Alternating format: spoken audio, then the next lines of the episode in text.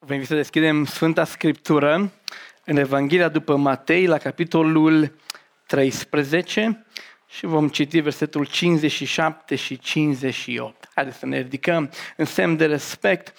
Avem Scriptura acestei zile din Evanghelia după Matei, capitolul 13, versetul 57, versetul 58. Dar Isus le-a zis, Nicăieri nu este prețuit un proroc mai puțin decât în patria și în casa lui. Și n-a făcut multe minuni în locul acela din pricina necredinței lor. Amin. Toți cei care suntem șoferi, dar și cei care ne însoțiți atunci când conducem mașina, știți că dacă încălcăm reguli de circulație, de fapt când încălcăm reguli de circulație um, și suntem opriți, există de multe ori două variante.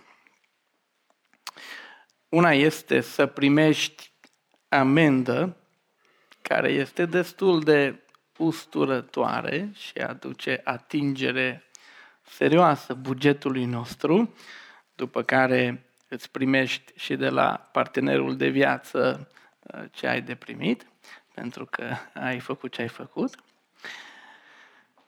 Și este o variantă să primești amendă și, sigur, puncte. Dar este și o variantă care se numește avertisment. Avertismentul, în mod normal, ar avea rolul de a genera în noi schimbare, schimbarea comportamentului. Avertismentul ne este dat ca să genereze în noi schimbare, adică data viitoare să nu mai facem aceeași greșeală. Și atunci când legea permite un avertisment și îl primim, în mod normal, ideea ar fi să ne schimbăm și să nu mai repetăm acea greșeală. Dar cumva în mintea noastră avertismentul este doar o formă de a scăpa mai ieftin. În mintea noastră de români, și poate că nu numai noi și alții gândesc la fel, avertismentul, fie el scris sau verbal, este doar o formă în care ne spunem de data asta am scăpat ieftin, ușor. Și rar spre niciodată, acel avertisment produce cu adevărat schimbare, produce transformare. Cumva interpretăm în viața noastră avertismentele nu ca pe o invitație la schimbare, la transformare, ci interpretăm avertismentele ca pe o formă de a scăpa mai ieftin. Așa este? Se întâmplă asta și între noi, dacă, de exemplu, la școală un profesor avertizează clasa cu privire la un comportament um, și le spune dacă mai există atâta gălăgie data viitoare, vă dau test. Ce spune clasa? Oh, de data asta am scăpat ieftin. Dar nu schimbă mai deloc spre nimic comportamentul. Este la fel atunci când uh, vorbim cu copiii noștri și au făcut ceva și îi avertizăm că data viitoare va fi altfel. Ce spun ei? Mi-a trecut glonțul pe la ureche, am scăpat ieftin. Și cumva avertismentul care ar trebui să genereze schimbare, că ăsta e rolul lui, rămâne fără să producă efectul dorit. De cele mai multe ori, atunci când suntem avertizați, să suflăm ușor și mergem înainte cam cum am fost și până atunci.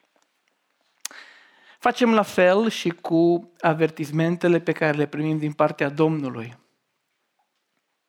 Nu ne se întâmplă de multe ori să-L simțim pe Domnul venind la noi în fel și chip. Și fie că citim o narațiune din Scripturi, fie că citim un psalm, fie că ascultăm o predică, fie că ascultăm o mărturie a cuiva.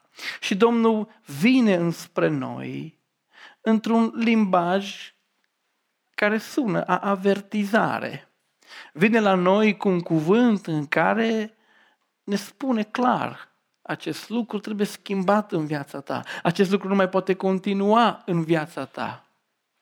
Și de foarte multe ori facem cu avertizmentul lui Dumnezeu sau cu avertizmentul mesagerului lui Dumnezeu, cu avertizmentul care vine din partea Scripturii, la fel ce facem cu avertizmentul pe care l-am primit de la agentul de poliție. Îl mototolim, îl aruncăm și suntem aceiași.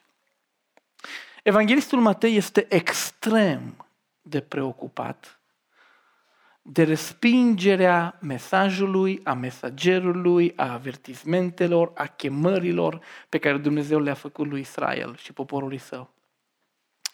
Aproape că întreaga Evanghelie este construită arătând cum poporul lui Dumnezeu, Israel, l-a respins pe Mesia încă de la naștere și până la momentul final când l-au pus pe, pe cruce. Și a fost respingere colectivă, a fost respingere individuală, a fost respingere din partea oamenilor simpli, a fost din partea oamenilor înălțați. Și pur și simplu Matei scrie o evanghelie întreagă în care arată poporului grozăvia respingerii tuturor avertismentelor pe care Domnul le-a trimis. În textul pe care l-am citit, Domnul Hristos este acasă la el, în Nazaret. După ce deja a demonstrat că este Mesia în semne și minuni, în vindecări, în predici, în cuvântări care au atins inima unora și au lăsat treci pe cei mai mulți, s-a dus la el acasă, acolo unde ar fi vrut să ajute comunitatea, ar fi vrut să le predice și lor, ar fi vrut să ridice și pe cei cu care a crescut. Și dacă vă uitați la versetul 54, a venit în patria sa și a început să învețe pe oameni în sinagogă.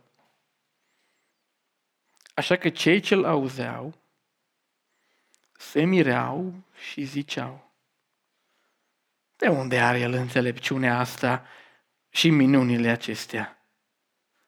Nu-i cumva el fiul templarului? Stai puțin, nu Maria, mama lui, Iacov, Iosif, Simon, Iuda, nu sunt el frații lui, nu sunt aici surorile lui? Și găseam astfel în el o pricină de, de potignire. În loc să îl primească pe el și cuvântul, au găsit toate motivele de pe lume să îl respingă. Așa că Isus le-a răspuns cu un proverb care se potrivește bine lui Israel, nicăieri nu este prețuit un proroc mai puțin decât în patria și în casa lui. Adică am venit la voi și m-ați respins exact așa cum zice proverbul. Nu mă prețuiți de niciun fel. Am spune noi astăzi, nu mă prețuiți de nicio culoare. Nu există nici cel mai mic grad de acceptare. Din contră, m-ați respins din adâncul ființei voastre. Numai că atunci când respingi ceea ce Dumnezeu are pentru tine, lucrurile nu rămân în același punct. Oricine care respinge generează efecte. Și dați-vă versetul 58, pentru că poporul local, patria, cum spune textul de acolo, cei din patria lui, din tărâmul lui. Pentru că ei l-au respins în felul în care au făcut-o, Domnul a răspuns imediat. Pe cale de consecință, am zice în termeni juridici, nici Domnul n-a făcut multe minuni în locul acela din pricina necredinței lor. Este un mic semnal, un alt semnal în Matei, că atunci când respingi pe Domnul, pe mesagerul, mesajul lui. Lucrurile nu rămân neutre, ci întotdeauna pe cale de consecință apar efecte. În cazul acesta, ei au rămas în starea lor când ar fi putut să vadă brațul Domnului la lucru între ei. În capitolul următor, acolo unde vreau să mergem, ce face evanghelistul Matei este că focalizează lucrurile de la o comunitate, cum este cea a Nazaretului, la un personaj. Știți, uneori când spunem că poporul a respins, ne ascundem acolo în grămada aceea, în comunitate și lucrurile pot să rămână ușor distante. Israel a respins, Nazaret a respins. Și ușor lucrurile rămân distante. Însă în capitolul 14, lucrurile devin foarte personale. Avem de face cu un individ, avem de face cu o persoană, avem de face cu un om. Și în timp ce nu suntem lideri de rangul lui, putem face exact aceeași greșeală, putem da dovadă exact de același comportament.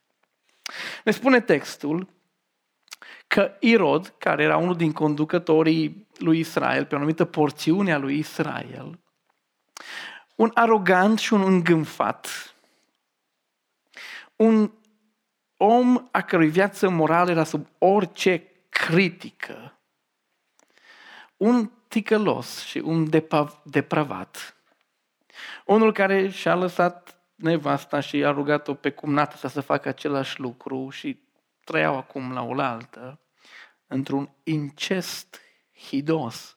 La evrei lucrul acesta, dacă citiți Levitic, era, uh, era o chestiune care genera toată reacția poporului. Omul acesta care zic trăia în incest, trăia în păcat și a primit porția lui de avertizment, de avertizare. Prin nimeni altul decât prin Ioan Botezătorul. Și ținând cont că ne apropiem de, de, de, și de această sărbătoare, m-am oprit în textul acesta. Ioan Botezătorul ori de câte ori îl vedea pe Irod, pentru că partea de uh, lucrare a lui Ioan Botezătorul de foarte multe a fost în zona în care Irod avea palatul de vacanță, palatul de voie bună. Și probabil în călătoriile lor prin cetăți, nu era simplu să, era simplu să-l recunoști pe Irod, avea caleașca regală, avea uh, convoiul lui, avea oamenii lui. Ioan Botezătorul neînfricat îl avertiza.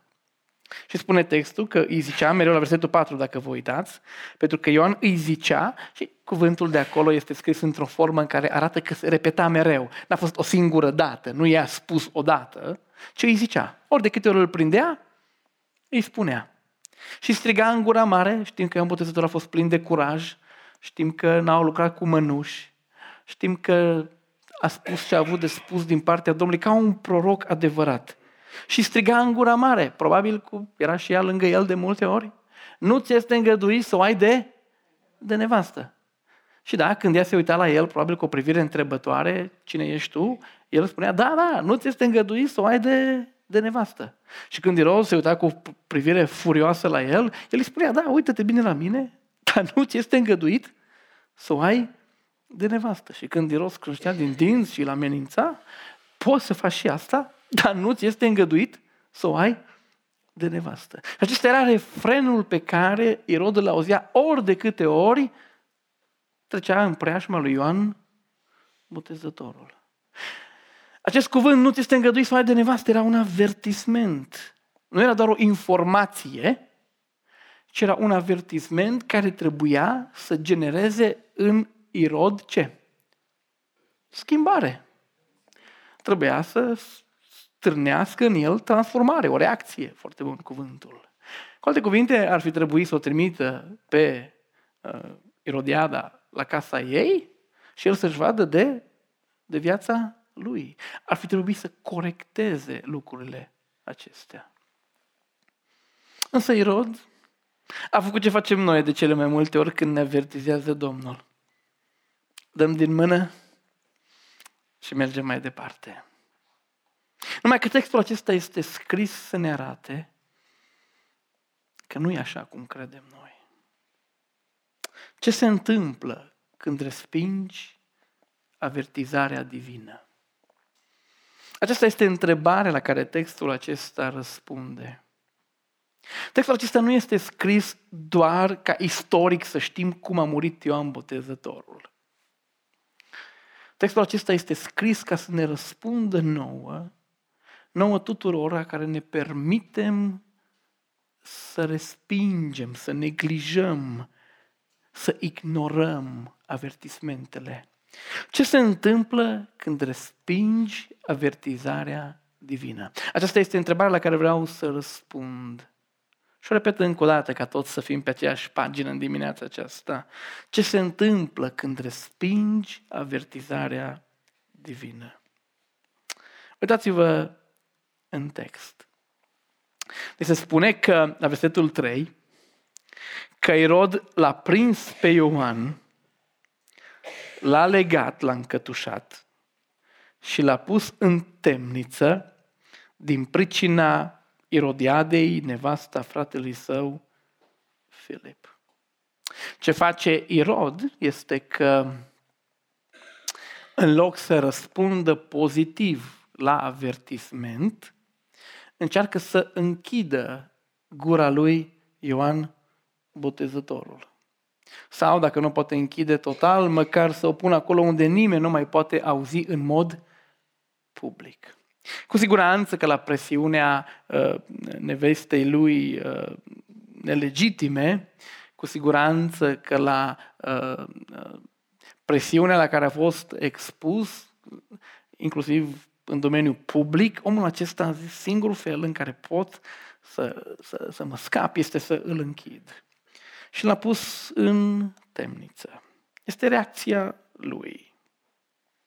Chiar mai mult la versetul 5, ne se spune că nu s-a mulțumit doar să îl închidă, ci că a vrut să facă ceva chiar mai mult, să îl omoare. Pur și simplu și-a dat seama că chiar și acolo în temniță, problema lui, a lui Rod, n-a dispărut pentru că el este acolo. Acest proroc este acolo. Influența lui este între gardieni ceva nu l-a mulțumit pe Irod, inclusiv cu faptul că l-a închis. Așa că și-a dorit să facă ceva mai mult și Irod a să observați că atunci când respingi avertismentele lui Dumnezeu, există tendința aceasta să te degradezi ușor. La început respingi și apoi vrei să te scapi cu totul. A vrut să-l omoare atâta doar că poporul iubea pe Ioan Botezătorul, zic și eu, după 400 de ani de tăcere, de perioadă neagră în istorie, un astfel de om strug a fost prețuit de oamenii de rând și Irod nu și-a permis riscul unei revolte evreiești, așa că nu l-a omorât. Dar, dar, țineți minte, atunci când nu faci ce trebuie făcut cu avertismentele lui Dumnezeu, niciodată lucrurile nu rămân în același loc. Răul nu stagnează. Din contră, dacă nu faci ce trebuie făcut, te degradezi în mod continuu. Și a venit un moment, a venit o ocazie în care lucrurile au luat-o rău la vale. Este ziua de naștere, una pe care dacă Irod ar fi ascultat de sfatul și de avertizmentul lui Ioan Botezătorul, n-ar mai fi ținut-o.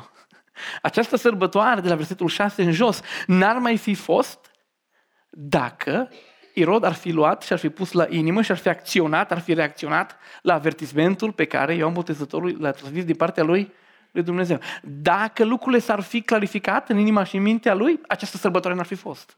Această zi de onomastică n-ar fi avut loc. Irodiada și cu fata ei trebuie să fie plecate de mult din casa lui. Dar cum el n-a reacționat, n-a răspuns, și știm că a fost o petrecere de zile mari. Să nu înțelegeți din asta că a ne ține onomastica este un lucru greșit. A ne ține onomastica cum și-au ținut-o ei este un lucru greșit. Dar în rest, dacă o facem în felul nostru, este un lucru bun.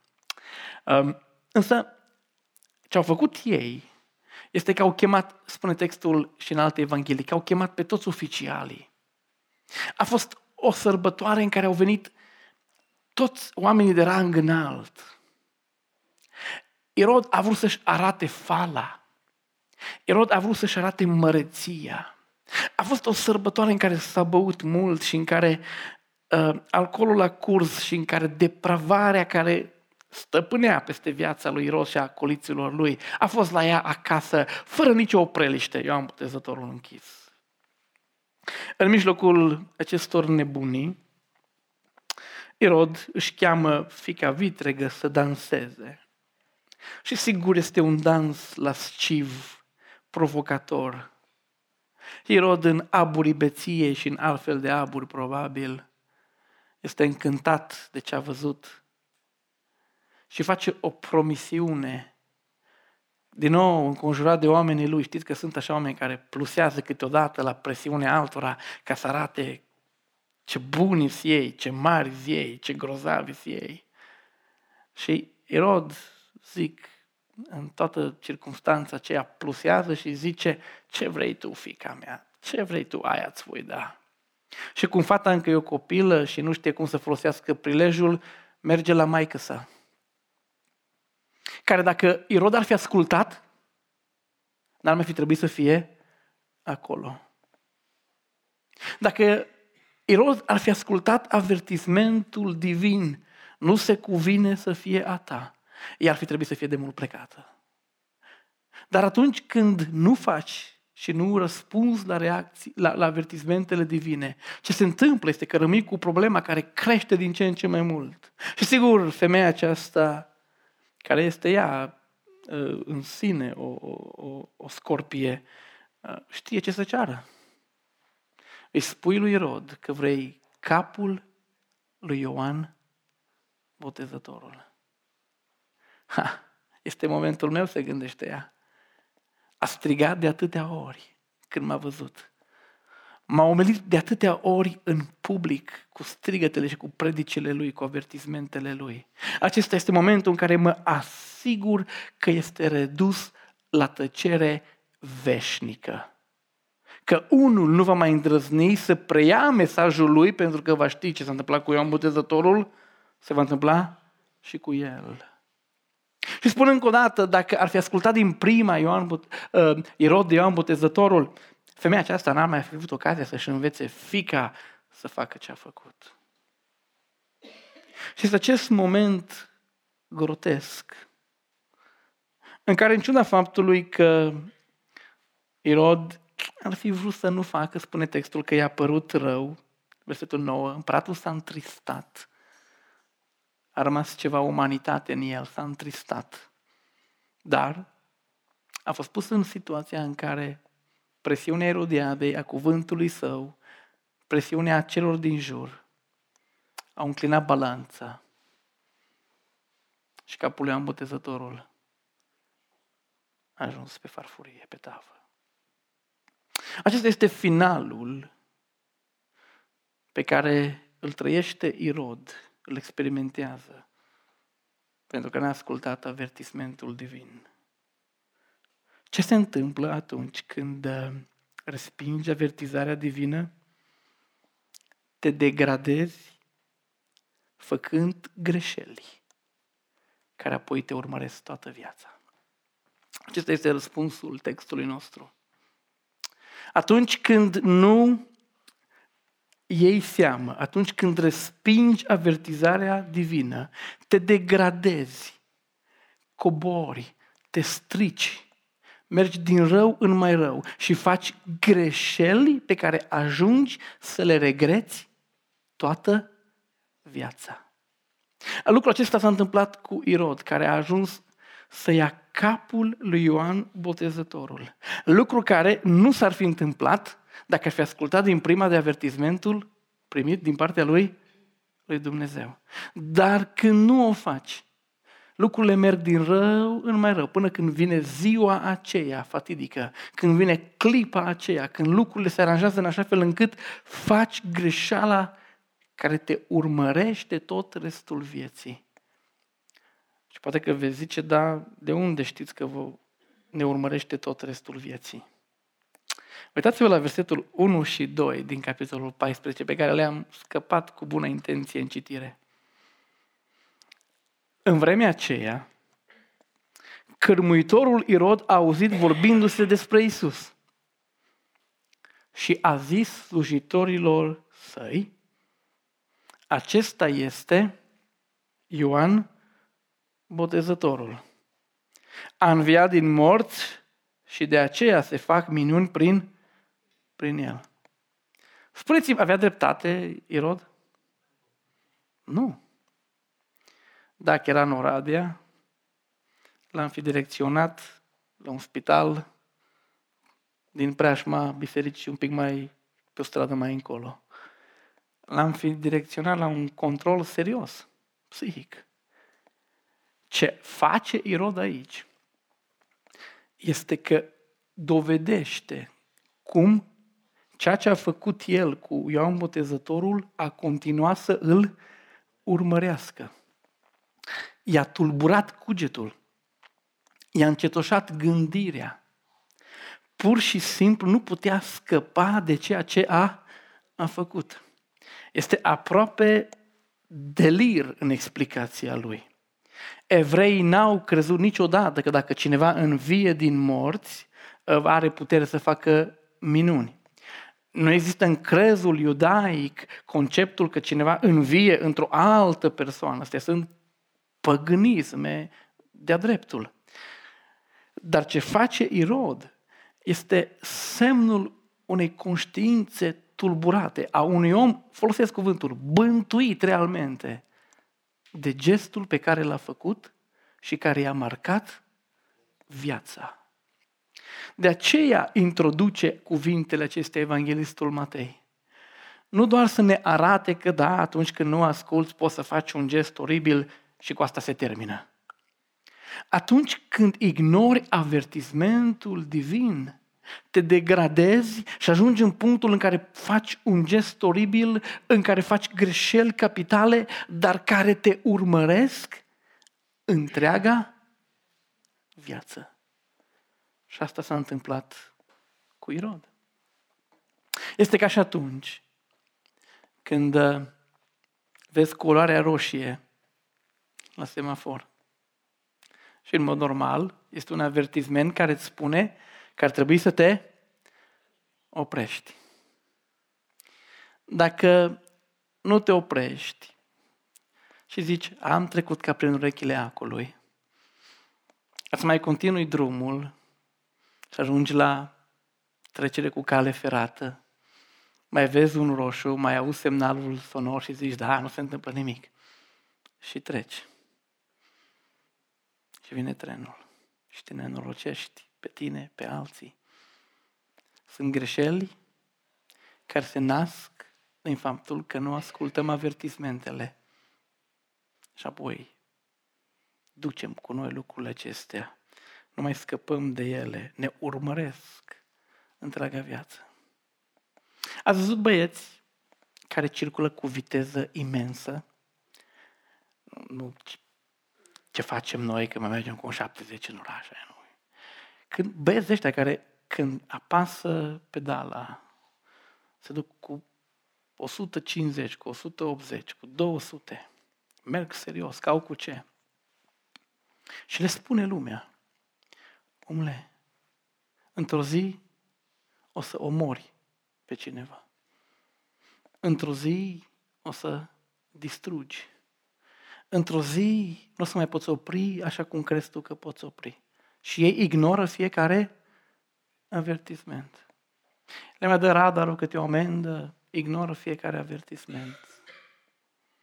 Și într-o zi nu se mai poate opri. Și într-o zi face accident și ia viața câtorva și rămâne el în viață. Ca să experimenteze lecția aceasta și o experimentează mulți. Că atunci când ignori avertismentele, faci greșeli care rămân mai apoi cu tine întreaga viață. Dragii mei, Ioan Botezătorul, care este în atenția noastră în această perioadă, a fost un om care a avertizat. Cei care au luat seama și s-au pocăit și au făcut bine lor. Cei care n-au luat seama și au ignorat. Au rămas în istorie asemenea lui Irod. Cei care au făcut greșeli care i-a costat mai apoi toată viața lor. Când vine la noi Domnul și ne avertizează, cum răspundem noi? Știți, uneori avertismentul poate veni în forma unei predici. Poate că uneori nici nu ne dăm seama cum cel care cuvântă cuvântul lui Dumnezeu ne-a avertizat, dar Duhul lui Dumnezeu este întotdeauna la lucru. Poate că cel care cuvântă nici nu-și dă seama că ce spune el sună pentru unii din adunare ca o avertizare. Oprește-te din aia, schimbă cealaltă. Dar când Dumnezeu vine la tine cu o avertizare, cum răspunzi? Uneori primim avertizări din partea celor cu care locuim în casa noastră.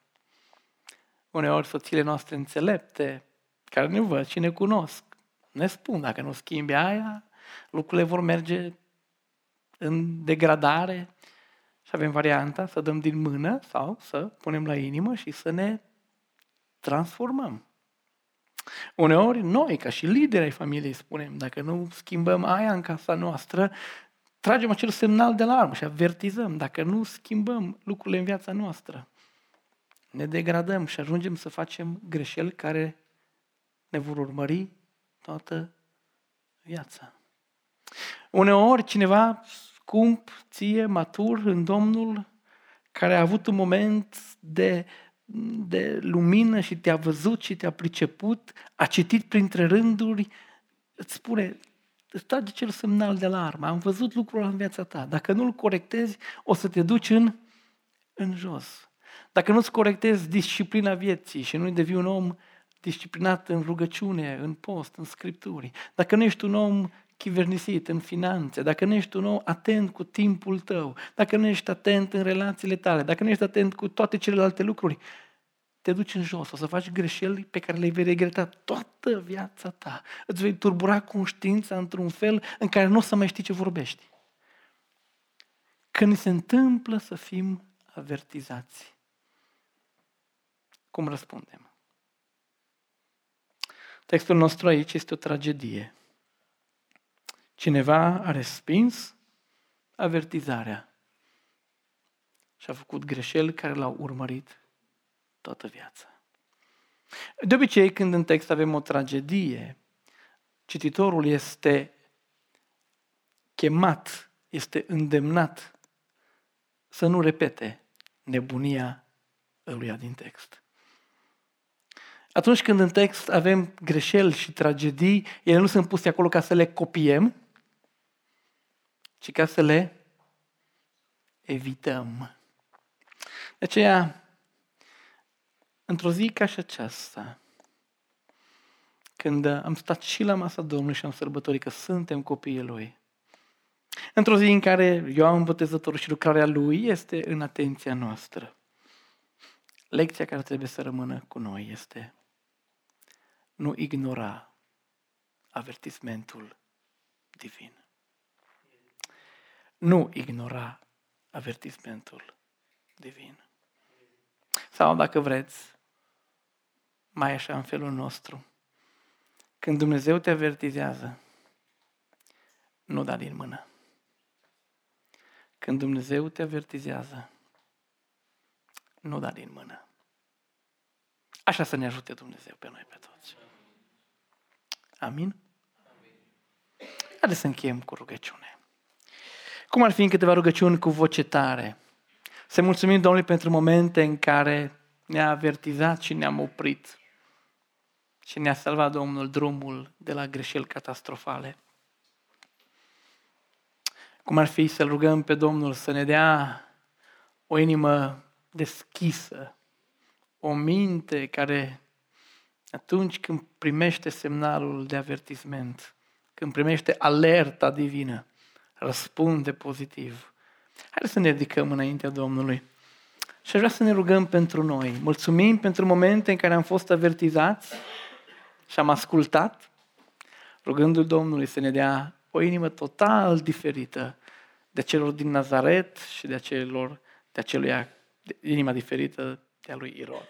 Haideți să ne rugăm, Domnul.